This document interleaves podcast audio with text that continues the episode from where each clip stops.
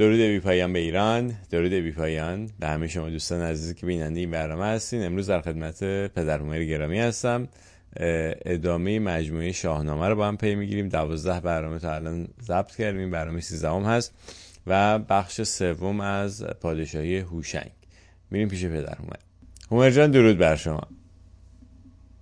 با درود و آفرین بر تو افشین بسیار گرامی و با بهترین درودهای پدرانه. به فرزندان دلیر ایران بو در نشست پیشین کارنامه هوشنگ را بررسیدیم و دیدیم که پس از آغاز کار کشاورزی دستاوردهای جهان آرای روستانشینی یکی پس از دیگری رخ نشان دادند و آینهای شهرگانی و دادگذری را در پی آوردند به یارمندی آتش توپالها یا فلزات گوناگون از دل سنگ بیرون کشیده شدند. و آدمی توانست تیشه و تبر و بیل و گاواهن و دیگر کارمایه های کشاورزی را بسازد و بر گسترش دامنه کار بیافزاید چو بشناخت آهنگری پیشه کرد. گراز و تبر اره و تیشه کرد. گراز رو هم گفتم که با آن گراز یا اون دد که در بیابان ها زندگی می کند این همان نگیریم. گراز گونه بین است که با یک ریسمان از یک سو کسی آن را می‌کشد و آن دیگری در زمین فرو می‌کند. ولی کار کشاورزی تنها شخم زدن به دانه پاشیدن نیست. آبیاری کردن و پرستاری از کشت هم هست. بدون آب تخم کاشته شده رویش و بالش نمی آغازد و آب همیشه در همه جا برای دست کشاورزان نیست. پس میبایست راهی میجستیم تا بتوانیم آب را به هنگام بایسته به کشت برسانیم. از این رو بود که چون این کرده شد چاره آب ساخت. ز دریا به هامونش اندر بتاخت. واژه دریا را هم گفتیم که همان رود است. بورزید پس هر کسی نان خیش برنجید و بشناخت سامان خیش. بدین شیوه آن سامان توده سالاری یا کمونیسم پیشین جای خود را به کدیوری و دارندگی سپرد و هر کسی پاسخگوی نیازهای خود شد و نهاد نوینی به نام خانواده پدید آمد که پیشتر آن را نمی شناختیم و نیازی هم به آن نداشتیم. سرانجام رسیدیم به آنجا که فردوسی در گزارش دین و باور مردم دوری هوشنگی را چنین گزارش کرد. نیا را همی بود آین و کیش پرستیدن ایزدی بود پیش. بسیاری از دانشپژوهان از این سخن دریافت نادرستی داشته و گمان بردند که فردوسی گفته است که ایرانیان از همان آغاز روزگار هوشنگی یزدان پرست بودند. ما در نشست پیشین گفتیم که واژه ایزد در گرامینامه اوستا ویژه فرشتگانی است که در پایگاهی پایینتر از امیشاسپندان که پرتوهای آرامزدا خداوند جان و خرد هستند جا می‌گیرند مانند مهر ایزد ایزد سروش ایزد بانو اردویسارا آنایتا ایزد آذر ایزد بهرام ایزد دین ایزد اشی و دیگر. در پارسی نو واژه ایزد برنامه دیگری شد برای دادار آفریدگار. با بهرهگیری از دانش دیرین شناسی به هیچ روی نمی‌توان پذیرفت که ایرانیان از آغاز روزگار هوشنگی یزدان پرست بودند. از سوی دیگر این را نیز می‌دانیم که فردوسی در سراسر شاهنامه خود که جانمایه فرهنگ ایران شهری است یک سخن یاوه و بیهوده نگفته است. پس باید بر دامنه پژوهش های خود بیافزاییم و این نکته را با نگری بیشتری بررسیم چنانچه زندنام دکتر مهداد بهار پیشنهاد کرده است این بند را این گونه باید بخوانیم. نیا را همین بود آین و کیش. پرستیدن ایزدی بود پیش. یعنی ما نیا پرست بودیم. تا رسیدن به ایزد پرستی راه بسیار درازی در پیش داشتیم. ما نیاکان را می پرستیدیم نشانه های نیاپرستی را هنوز هم در آین های نوروزی داریم. هر سال ما آین های نیاپرستی را برگزار می‌کنیم. بیا آنکه بدانیم که چه می‌کنیم. امروز به این نکته نخواهم پرداخت تا از داستان هوشنگ دور نیفتیم. ولی اگر تا نوروز آینده زندگی برای من هنوز بر جای باشد به این نکته و دیگر رازوارگی های نوروز خواهیم پرداخت و از تو افشین گرامی خواهش می‌کنم پیش از فرارسیدن نوروز در پایانه های اسپند ماه اگر من باشم هنوز یادآوری داشته باشید که ما یک ویژه برنامه یا دو ویژه برنامه درباره نوروز داشته باشیم و در اونجا من نشان بدهم که ما هنوز هم نیاکان را میپرستیم. این رو بگذاریم برای همون روزهای نوروز. پس برگردیم به کارنامه هوشنگ. شما هستین البته. این حرفا رو نزنین ما همه یعنی الان هم دل همه ما رو لرزوندین دیگه این حرفا رو نزنین لطفا. مرسی. صدای اون صدای پیشین رو ندارم. نه. هم نشستم اکنون با شما گفتگو می‌کنم. ولی درد خیلی سنگینی در تن خود دارم. ولی باشد. باشد. ببینیم که چه خواهد شد. نه سپاس گذارم.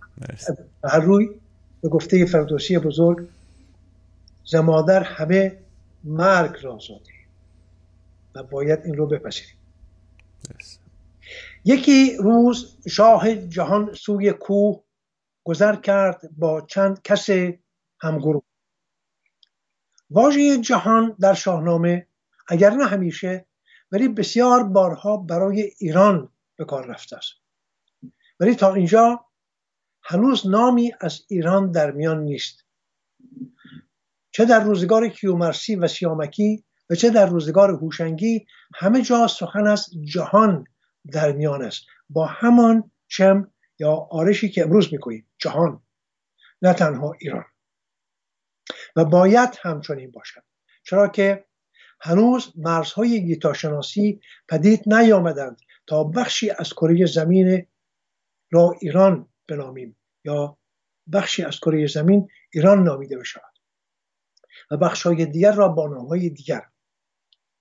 پس خود هوشنگ را هم نمی‌توان وابسته به یک سرزمین شناخته شده دانست. به سخن دیگر می‌گویم که نمی‌توان هوشنگ را ایرانی دانست.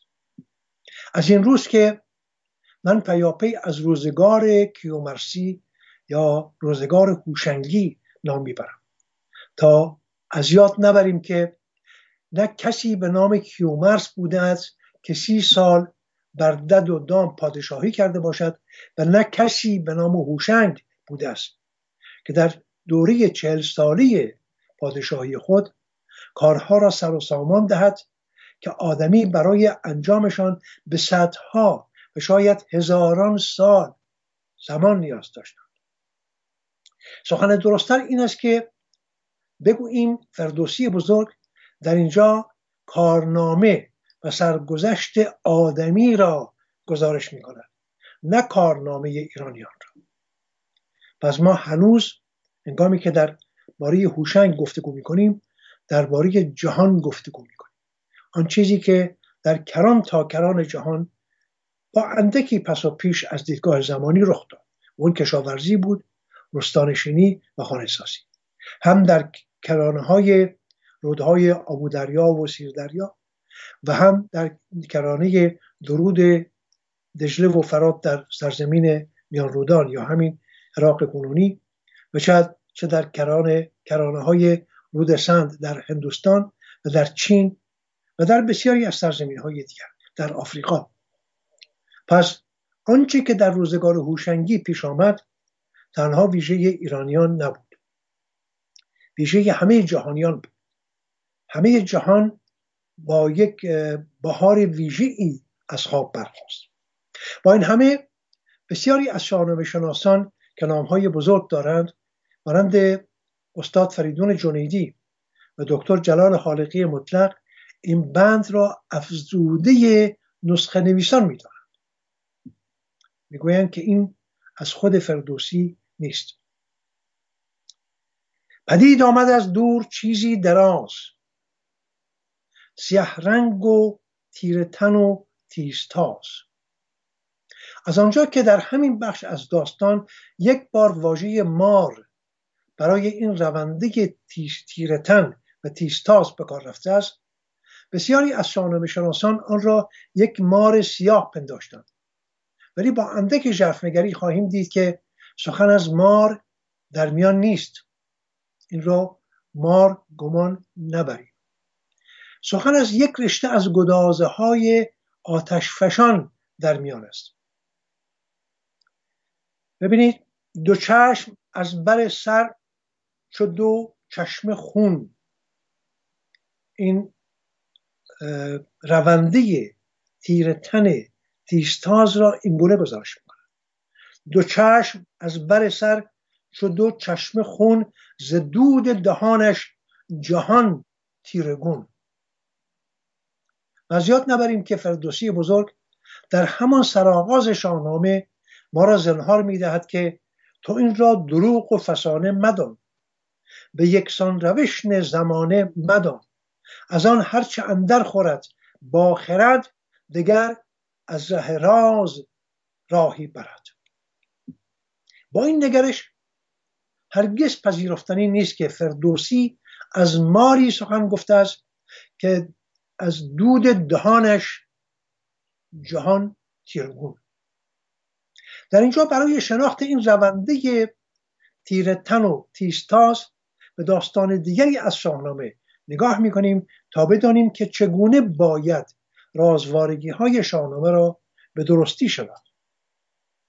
ببینید سام نریمان پدر زال هنگامی که می‌خواهد خورسندی منوچهر شاه را.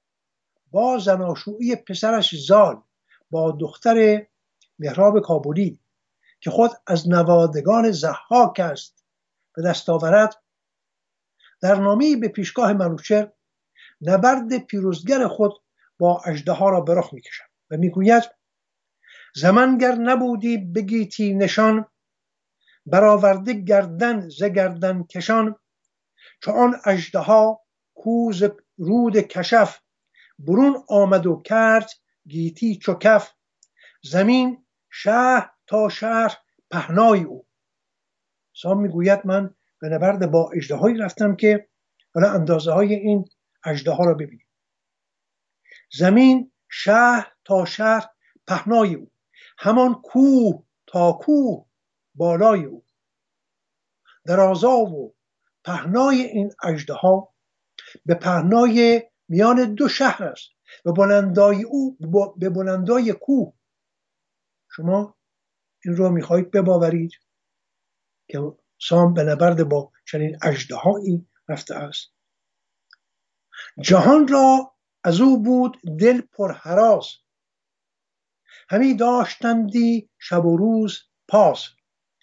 هوا پاک کرده ز پرندگان.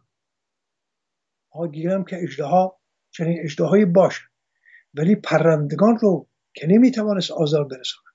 ولی همه را نابود کرده است. پرندگان را نابود کرده است. هوا پاک کرده ز پرندگان. همه روی گیتی ز درندگان.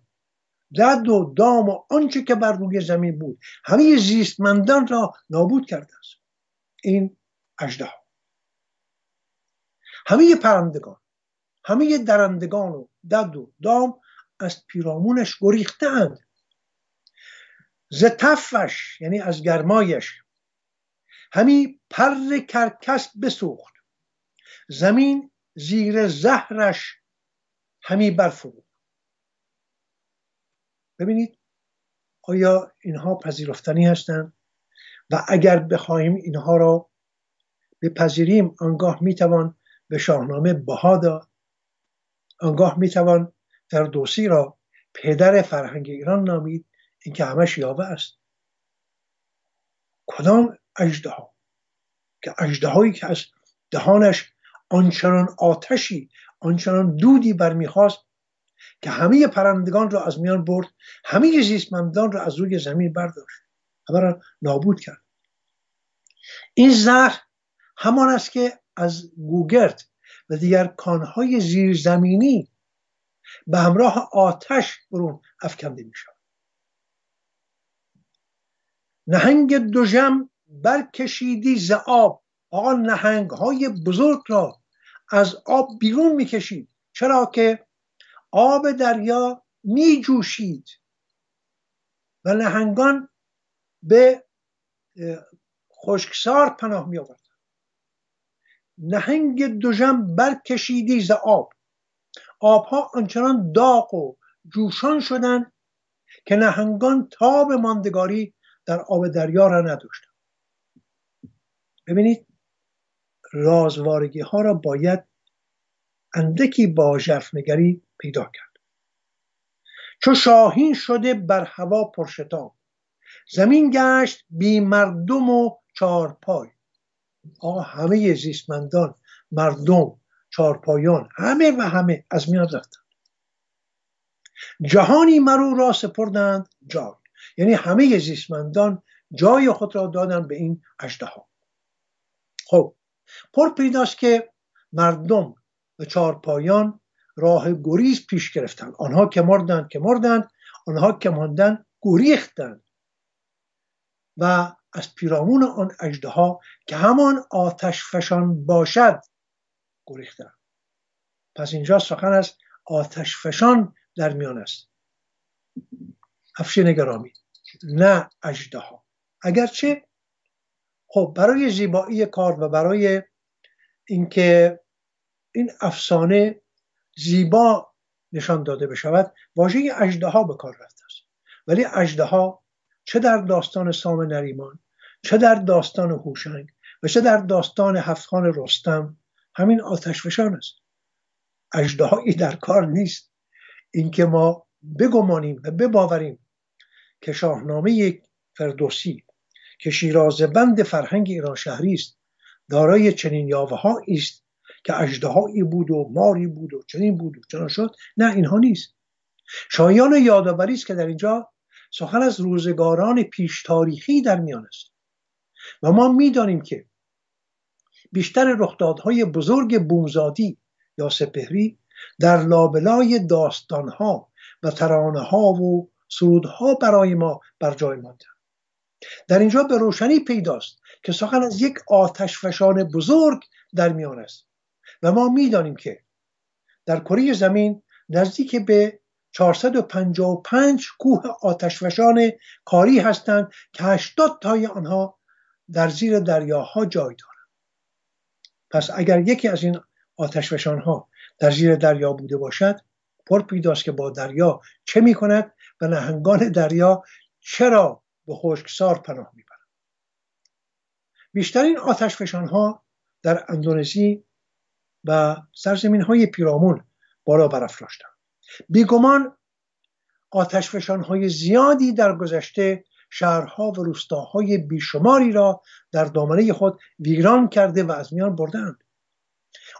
های بسیار جوان مانند آتشفشان آرارات نمرود سبلان دماوند بزمان تفتان بیتخان وزو پله و اتنا در ایتالیا در جنوب یونان شهرها و روستاهای پیرامون خود را از میان بردند و مردم بیشماری را کشتند و در میان زیستمندان ترس و حراسی بزرگ بر جای گذاشتند. پس برمیگردیم به داستان هوشنگ اینکه می‌گوید یک رونده یا یک دونده تیر تن تیستاس حالا این گدازه های آتشفشان را اگر نگاه کنیم نه اون بخشی که از دهانه کوه برون می‌زند. ولی اون گدازه ها که از کوه سرازیر می‌شوند دو پهلوی این گدازه ها سیاه رنگن. برای که سوختند زغال شدند ولی در درون در میانه این گدازه ها اون سرخی آتش هست. نگه کرد هوشنگ با هوش و سنگ. گرفتش یکی سنگ و شد پیش جنگ. با یک سنگ رفت به نبرد با این دونده تیرتن تیستاس یا گدازه های آتش به زور کیانی بیازید دست جهانسوز مار از جهانجوی جست. به زور کیانی ببینید با همین گونه واژه ها و با اندکی نگری می توان افسوده های بر را از آنچه که فردوسی گفته است باز شد. این بند هم از افسوده هاست. کدام کدام بند؟ همون که می‌گوید به زور کیانی بیازید دست جهانستوز مار از جهانجوی جست. چرا می‌گوییم از افسوده هاست؟ نخواست اینکه در بسیاری از دیگر نسخه ها نیامده. در یکی دو نسخه آمده است. دوم اینکه هوشنگ از شاهان پیشدادی و درستتر اینکه بگوییم نخستین پیشداد است. نه کیانی. به کار بردن برنامه کیانی برای هوشنگ یک لغزش بزرگ و نشان ناآگاهی نسخه نویسان است. گمان بردن که کیانی یعنی نیروی شهریاری و پادشاهی. ولی ما تا برسیم به روزگار کیانی هنوز راه درازی در پیش است. ما اکنون در روزگار پیشدادیان هستیم و خود هوشنگ نخستین پیشداد است و در نشست های پیشین گفتیم که برنامه او در گرامینامه اوستا ها اوشینگ ها پردادتا کسی که خانه های خوب می سازد و کسی که پیشداد بود یعنی نخستین قانون گذار پس ما هنوز در روزگار پیشدادی هستیم.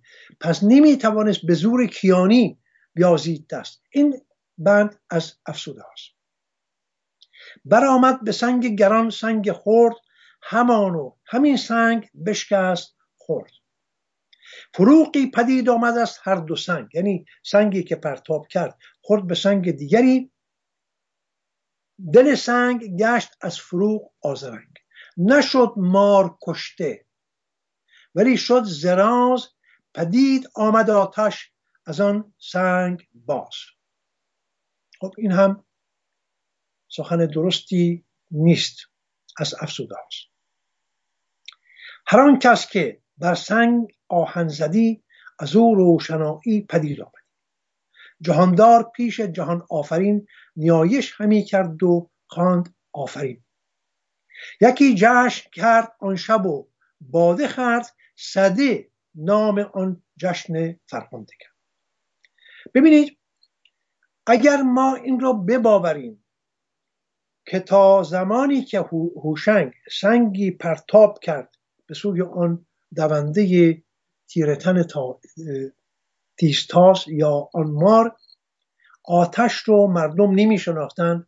برای نخستین بار آتش رو شناختن. این سخن یاوه است و باور کردنی نیست. چرا که آتش از همون روزگار آتش فشان ها. مردم دیده بودن آتش رو. می شناختن آتش رو. و در دهانی چاهای گاز. تنها امروز نیست که چاهای گاز آتش می‌گیرن این از همیشه بوده است. و آتش سوزی جنگل ها و بسیاری رخدادهای دیگر سپهری مردم آتش را دیده بودند و از این آتش می حراسیدند چرا؟ چون جز اینکه از آتش آسیب می‌دیدن برای دیگری از آتش نداشتن پس آتش هم یکی از آن دیوان یا یکی از آن دشمنان پلید شناخته می‌شد. ولی در روزگار هوشنگی آنچه که به دست آمد شیوه شناختن شیوه افروختن آتش و شیوه نگهداری آتش یعنی ما در روزگار هوشنگی آموختیم چگونه خود هر زمان که می‌خواهیم و هر گونه که می‌خواهیم و هر جا که می‌خواهیم آتش برافروزیم و آن آتش رو اداره کنیم و هرگاه بخواهیم خاموشش کنیم. و چگونه از این آتش بهره برداریم؟ این بزرگترین گامه در پیشرفت و فراپویی مردم بود. چرا که همین امروز شما یک دم آتش را از زیر این تمدن جهانی بیرون بکشید همه این کاخ بر جاوند بنیاد تمدن امروزی فرو خواهد ریخت. هیچ چیز نیست که بر شالوده های آتش استوار نباشه همین پیوندی که من همکنون با شما دارم از راه اینترنت این بر, بر بنیاد آتش سوار است. آتش را اگر برداریم هیچ بر جای نخواهیم گذاشت و برمیگردیم به روزگار بوزینگی. مانند بوزینه ها باید از درختها بالا پایین برویم. ولی خوشا که در روزگار هوشنگی آتش شناخته شد. نه اینکه آتش را شناختیم. شیوه افروختن آتش را و شیوه اداره کردن آتش را آموختیم و این بزرگترین رخ داد در کارنامه آدمی چنین شد که یکی جشن کرد آن شب و باده خرد صده نام آن جشن فرخنده کرد. این رو نامش رو گذاشت جشن صده زهوشنگ ماند این صده یادگار. پس این جشن صده ای که ما امروز برگزار می‌کنیم و بدا بسیار بدا که بسیاری از همیهنان ما جشن صده را جشن زرتشتیان می‌دانند آقا هیچ پیوندی با زرتشت و زرتشتیگری و جشن زرتشتی ندارد هیچ کدام از جشنهای ما به هیچ یک از دینی پیوندی ندارد نه جشن صده نه نوروز نه مهرگان نه آزرگان نه بهمنگان نه فروردینگان همه این جشنهای ماهانه جشنهای سالانه جشنهای پراکنده جشنهای آتش جشنهای آب همه این جشنها از آن مردم ایران است همه ایرانیان. در کران تا کران ایران شهر این جشن جشن همه مردم است. نه اینکه بگوییم آقا چون این جشن زرتشتی است پس ما نمی رویم ما همکاری نمی کنیم به ما چه؟ جشن ما که نیست. عید ما عید قربان است یا عید ما نمی‌دونم عید فتیر است از این سخن جشن صده نخستین جشن در کارنامه مردم جهان و در کارنامه مردم ایران است. زهوشنگ ماند این صده یادگار. بسی باد چون او دیگر شهریار. که آباد کردن جهان شاد کرد. جهانی به نیکی از او یاد کرد. بهتر است این گونه بخوانیم که آباد کردن جهان شاد کرد جهانی به نیکی از او یاد کرد. باز می‌گوید جهانی نمی‌گوید مردم ایران از او به نیکی یاد می‌کنن جهان از هوشنگ به نیکی یاد بدان ایزدی فر و جاه کیان که باز هم ببینید هم فر و هم کیان را آورده است. از دور پیداست که این از فردوسی نیست.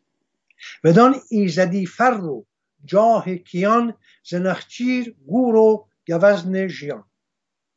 این بند هم از افسوده است. چرا که واژه فر نخستین بار با روی کار آمدن جمشید به میان کشیده می شود نه در روزگار هوشنگی و نه در روزگار تمورسی در روزگار هوشنگی هنوز از فر نشانی نیست. دوم چنانچه پیشتر گفته شد هوشنگ نخستین پیشداد است نه از خاندان کیانیان. زمان درازی باید تا برسیم به کیانیان. پس بدان ایزدی فر و جاه کیان سخن نادرستی است که نمی‌توان آن را تراویده از خامه فردوسی دانست. جدا کرد گاو و خر و گوسپند به برز آورید آنچه بود سودمند. بدیشان ببرزید و زیشان خورید همه تاج را خیشتن پرورید. ببینید یک بار دیگر می‌خوانم. به دیشان بورزید فرمان می‌دهد. به دیشان بورزید و زیشان خورید. یعنی از این جانوران از این زیستمندان بخورید. همه تاج را خیشتن پرورید. خودتان تاج خودتان را پرورش دهید.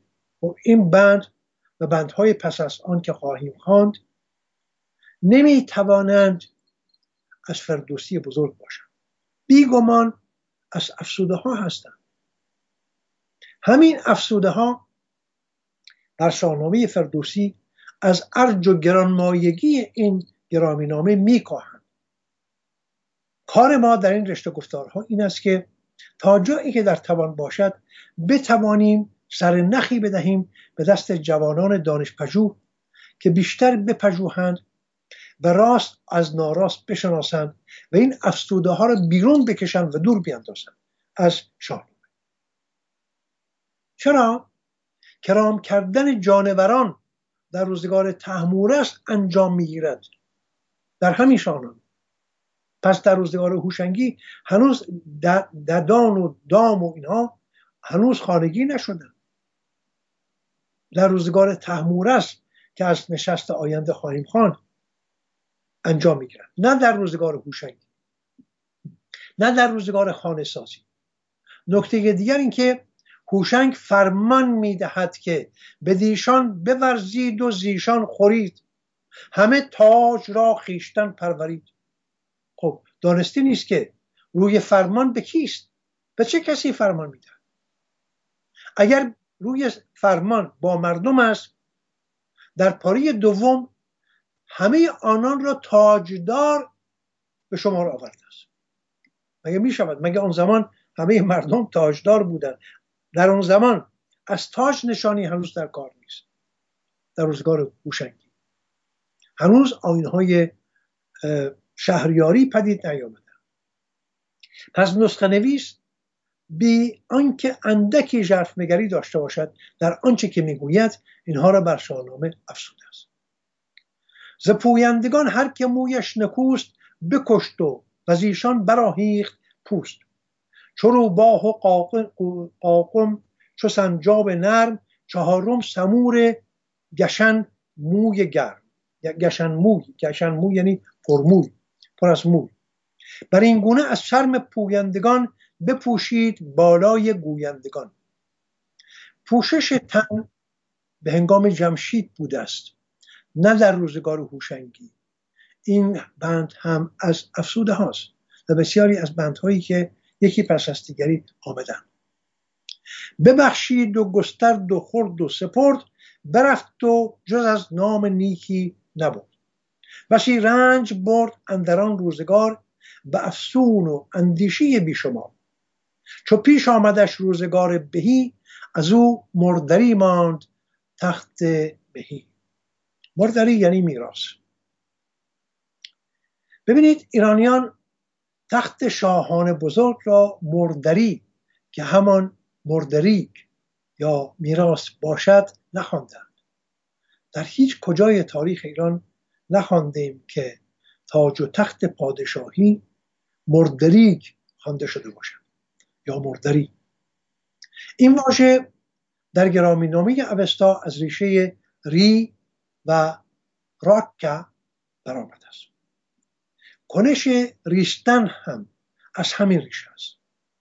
از آنجا که نیاکان ما پیش از مرگ اندرز یا وصیت می کردند که مالشان در چه کارها به کار گرفته شود هر آینه اگر کسی بی اندرز یا اندرز فرمان میمرد مال بر جای مانده او را همچون چیزی که از مرده بیرون ریزد یعنی یک چیز پلید به شمار می آوردن و پروای آن را نداشتند که دست به سوی آن یازند یعنی کسی دست با اون دارایی کسی که مرده است ولی پیش از مرگ اندرز اندرز خود را بر جای نگذاشته است. مال او را هم بسیار بسیار پلید و ناپسند می‌دانستند و کسی با آن دست نمی‌زد آن را اهریمنی می‌دانستند. با این دانسته ها چگونه می‌توان پذیرفت که هوشنگ تخت شاهی ندو... تخت شاهی را که نداشته است را مردری گذاشته باشد برای پسرش. این هم از افسوده است. زمان ندادش زمانی درنگ شدن شاه هوشنگ با هوش و سنگ. شد یعنی درگذشت یعنی مرد. نه پیوست خواهد جهان با تو مهر نه نیز آشکارا نماید چهر داستان هوشنگ در اینجا به فرجام می‌رسد. کارنامه هوشنگ بسته می شود و ما در نشست آینده برگ نوینی از کارنامه جهان را به نام تحمورست آغاز خواهیم کرد. سپاسگزارم. خسته نباشین. ممنون از وقتی که گذاشتین. پس اینی که توشنگ سنگی زنده خورد به یه سنگ دیگه آتیش فهمید. اینو شما معتقدین که افسوده شده به شاهنامه. نه همش افسوده است. ما در روز هوشنگی آموختیم. چرا می‌گویم ما؟ برای که همه ما مردم یکی هستیم. از روزگار پیشین از روزگاران بسیار بسیار پیش تا به امروز و تا همیشه. یک مردمی. با نام های گروه. ما مردم در روزگار هوشنگی آموختیم چگونه آتش را خود ما بیافروزیم. پیش از آن نمی‌دانستیم و آموختیم چگونه آتش را اداره کنیم. این است آن رخداد بزرگی که در روزگار هوشنگی پیش آمد. شناخت افروختن آتش و شناخت اداره کردن آتش. نه اینکه این داستان ها که رفت و یک ماری دید و این مار آتش از دهانش بیرون میدوید و بعد سنگی برداشت و پرت کرد به سوی این مار و جرقی زد و از سنگ احتمالا آتش زنه بود. خب گیرم که چنین شد. مگه این, این کار تا پیش از آن انجام نشده بود؟ خب مردم هزاران بار این رو دیده بودن ولی اینها یک برون مایه است که بخش بزرگی از آنها به دست نسخه نویسان شاهنامه بر شاهنامه افزوده شده است. شاید اگر روی هم اکنون به یاد ندارم به درستی ولی گمان می‌کنم بیش از ده هزار بیت در شاهنامه افزوده است. به این ده هزار بیت بسیار بارها آسیب زدند به شاهنامه و به فرهنگ ما از این رو هست که من پافشاری می‌کنم که جوانان دانشپژوه ایرانی بنشینند از راه اوستا. یعنی اگر کسی اوستا را نمی‌شناسد همیهنانم من است این رو پیشتر هم گفتم امروز هم باز خواهم گفت. اگر به سراغ اوستا نروید اگر اوستا را نخوانید از شاهنامه هیچ نخواهید فهمید. کلید گشایش این گرامینامه رازوارگی های شاهنامه در اوستاست ببینید با همون نام با همون نام هوشنگ در پارسی هیچ معنی نداره. هوشنگ یعنی چه؟ هیچ. ولی هنگامی که می روید به سراغ اوستا ها اوشینگ ها با برنامه پرذات ها او یعنی خوب. می‌فهمید این رو. اوستا به شما نشان خواهد داد. ها او یعنی نیک شایسته خوب به به و هنوز هم در زبان پارسی داریم و به به به. همون ها. شیانگه یعنی خانه. آشیانه کاشانه گلشن. خود شانه. شان انگبین یا شان اصل ببینید همه خانه خانه خانه است. این واژه در زمان پارسی همه جا به کار برده می شود.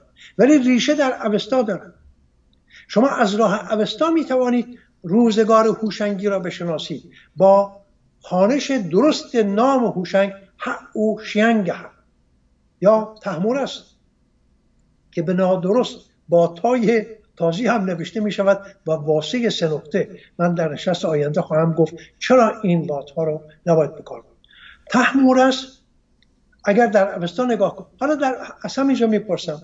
از همه شما ایرانیان و بویژه جوانان خوب دانش پژوه تحمور است چه چیزی به شما میدن؟ خود واژه تحمور است تنها یک نام است. و همین آسانی از کنارش خواهیم گذاشت. خواهیم گفت که بله کسی به نام پوزش می‌خواد کسی به نام تحمور است بر سر کار نه. نام تحمور است در گرامی نامه اوستا بریخت تخم اروپا. تخم همان است که در واژگاه واژه های تهمتن و تحمینه بر جای مانده است. تخم یعنی نیرومند پر نیرو پر قدرت. اروپا یک واژه است که من در نشست آینده این رو گزارش خواهم کرد.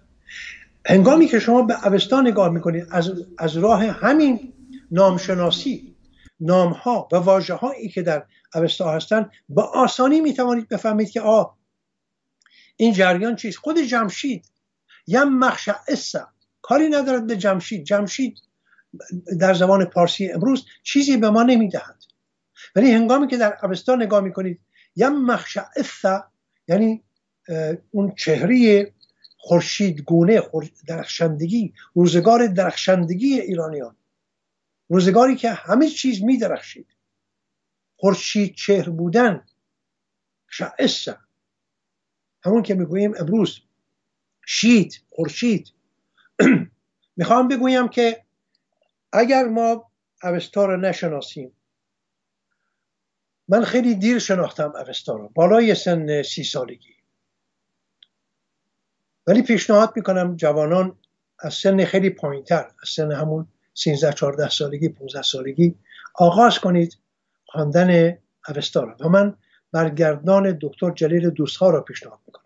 برگردان های دیگری هم هستند ولی دلنشین نیستند چرا می‌گویم دلنشین نیستند برای اینکه با واژگان نیمه پارسی نیمه تازی گزارش شده است. ولی برگردان دکتر جلیل دوستها بسیار ساده بسیار روشن با زبانی بسیار شیوای پارسی برگردان شده است.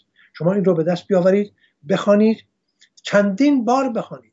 نه یک بار. شاید بارهای نخست شما را آزار دهد برای که خیلی سوهش پیوند با این گرامینامه نخواهید داشت. ولی اندک اندک اندک اندک یک لایه می شود از روان شما و بدون اوستا نمی توانید زندگی کنید. آن یک کتاب دینی نشمارید. که حالا ما مسلمان هستیم یا یهودی هستیم یا مسیح هستیم اون هم یک دین دیگری است. نه. اوستا بن فرهنگ ایران است. بدون شناخت اوستا شما هرگز فرهنگ برجاوند بنیاد ایران را نخواهید شناخت. باید این اوستا را بخوانید. برای نمونه پیمانداری که یکی از فروزنده ترین نمادهای فرهنگ ایران شهری است در اوستا شناخته می شود. در بخش مهریشت که چگونه باید پیمان رو که بستی نمی‌توانی پیمان بشکنی. اگر افشین گرامی تو با من پیمان بستی این پیمان حتی اگر با دشمن باشد نمی‌توانی بشکنی. باید پیمان به جا بیاوری اینهاست اون شالوده های بنیاد فرهنگ ایرانی که همه آنها در اوستا جا دارند. بنابراین من پیشنهاد می‌کنم که جوانان از همون سن بسیار پایین آغاز کنید به خواندن شاهنامه همراه با اوستا تا بتوانید رازوارگی های شاهنامه را دریابید. آنگاه به خودی خود خواهید دانست که این بند این بیت این پاره این واژه آقا نمی‌تواند از فردوسی باشه این یاوه است این بیهوده است. پس چه کسی آن را گفته است؟ همون بخش ستایش عمر و علی و بطول و نمی‌دونم محمد و اینها همه اینها افسوده هاست. فردوسی اگر می‌خواست چنین کند پس این همه بعض نامه ها و این همه بسات میخارگی و پهلوانی و داد و دهش که ویژه ایرانیان است چه می‌کنند؟ خب برود بشود مانند سعدی مانند مولوی. ولی برتری فردوسی نسبت به مولوی ها و حافظ ها و سعدی ها همینجاست. حالا البته حافظ یک سرگردان بسیار بسیار بزرگی از دیگران برتر است. ولی سعدی ببینید سعدی درست است که یک دانشور بزرگی بوده است. ولی یک ایرانی نبوده است هیچ گرایشی به ایران نداشت. شما نگاه کنید در همه نوشته های سعدی گلستان و بوستان چند بار نام ایران آمده است. اینجاست برتری فردوسی نسبت به مولوی. خود مولوی این همه نوشته است سروده است. آقا نتوانست از یک بار نام ایران از خامه این مرد نتراویده است. چگونه می‌توان او رو یک نماد فرهنگ ایرانی به شما یک کنشگر فرهنگ ایرانی؟ نه. خب آدمی است برای خودش دارای دانشی و بینشی ولی ایرانی نیست. اینکه می‌گویم ایرانی نیست نه اینکه در ایران زاده نشده است. سوهش ایرانی نداره برابر دیده من از دید من پروفسور ریچارد فرای آمریکایی ایرانی است. ولی سعدی ایرانی نیست. حالا اینها رو در جای دیگری خواهیم بله، سپاسگزار از وقتتون و ممنون از صحبتی که کردین و تا دیداری بعد. بدرود.